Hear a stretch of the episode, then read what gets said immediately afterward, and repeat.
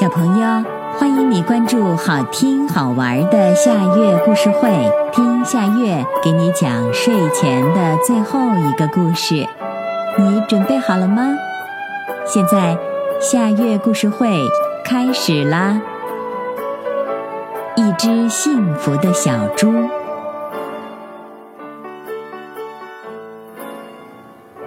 有一只小猪，每天都穿着一件红色的小背心儿。他上班去的时候总是快快乐乐的，嘴巴里哼着一支好听的童谣：“吧嗒吧嗒，吃吧吃吧，吧嗒吧嗒，笑吧笑吧。”他走上那条长长的小路的时候，小白兔的出租车就已经等着他了。小白兔的出租车很小。小猪一上出租车，那出租车就要摇三摇，晃三晃，然后出租车嘎吱嘎吱呻吟着就开走了。小白兔很愿意拉小猪，他说：“小猪虽然重一点但那是沉甸甸的快乐。”小白兔拉着小猪到立交桥前，小猪就下车了。走上立交桥就是地铁站，地铁站里面服务人员有一大批，都是漂亮的小猪。非常有趣的是，他们穿的都是红色的小背心儿。这一切灵感的来源，当然都来自我们幸福的小猪。红色能给自己带来快乐，也能给别人带来快乐。每一次小猪上高高的立交桥的时候，小白兔都心里很担忧。那桥好高好高呀，小猪走得气喘吁吁的。有一天，小猪突然对小白兔说：“如果你的出租车再宽敞一点就好了。”小白兔说：“哈哈，你不说我都忘了，我这个出租车有这个功能。”小白兔一按按钮，车身就延长了，也加高了。原来，小白兔的出租车上拉的都是小客人，什么青蛙呀、搬仓鼠啦什么的，所以从来都没有使用过加长加高的功能。小猪很高兴，啊，真不赖呀！小猪没想到小白兔的出租车有这个功能。更让他想不到的是，车的上面可以拉开，小猪可以站在上面。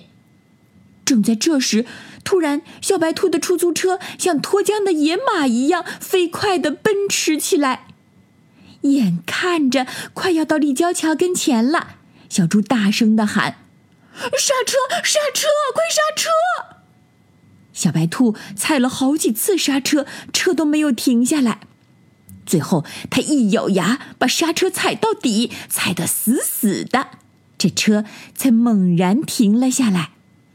车猛地一停，小猪却从车里飞出去了，好像孙悟空翻跟头似的，几个跟头下来，小猪落在了立交桥上。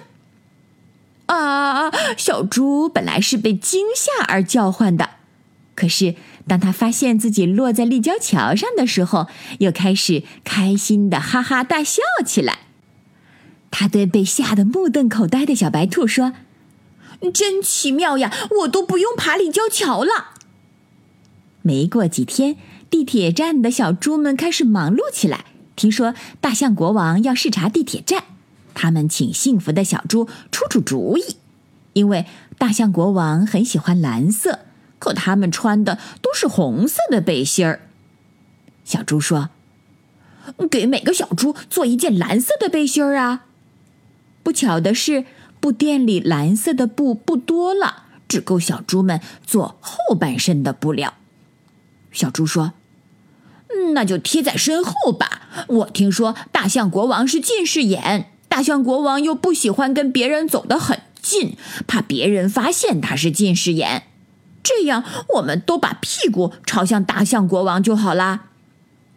这真是个不错的主意。可是，要是被揭穿了，那可麻烦了。小猪自告奋勇地说：“到时候我来组织大家吧。这一天，大象国王一走进地铁站，小猪马上喊道：“请向大象国王敬礼！”唰，小猪们把屁股都转向了大象国王。大象国王很高兴，蓝色的制服真漂亮。小猪说：“请唱快乐童谣，一二三，开始！吧嗒吧嗒，吃吧吃吧，吧嗒吧嗒，笑吧笑吧。”小猪们一起唱了起来。大象国王很开心。好啊，好啊，我们的国民生活的很快乐。他用长鼻子碰了碰小猪的屁股，以为是小猪的脸蛋儿。他高兴地说：“小家伙们，你们的脸蛋儿吃的圆鼓鼓的呀，真好。”小猪们想笑，可是没有一个敢笑的。突然，大象国王很不高兴地摆了摆耳朵。因为他闻到了一种难闻的味道，大象国王说：“难道你们都没有洗澡吗？”小猪马上说：“大象国王，今天旅客比较多，大家忙得浑身都是汗，请原谅。”大象国王说：“好，好，好，你们辛苦了。”小猪一起说。不辛苦，吧嗒吧嗒，吃吧吃吧，吧嗒吧嗒，笑吧笑吧。大象国王心满意足的走了，小猪们都累得躺在了地上。那只幸福的小猪累得睡着了，打着呼噜，还唱着歌儿吧嗒吧嗒，吃吧吃吧，吧嗒吧嗒。笑吧，笑吧，朋友，这个故事的名字是《一只幸福的小猪》，这也是今天的最后一个故事。现在到了该睡觉的时间，好好的睡一大觉，做个美梦。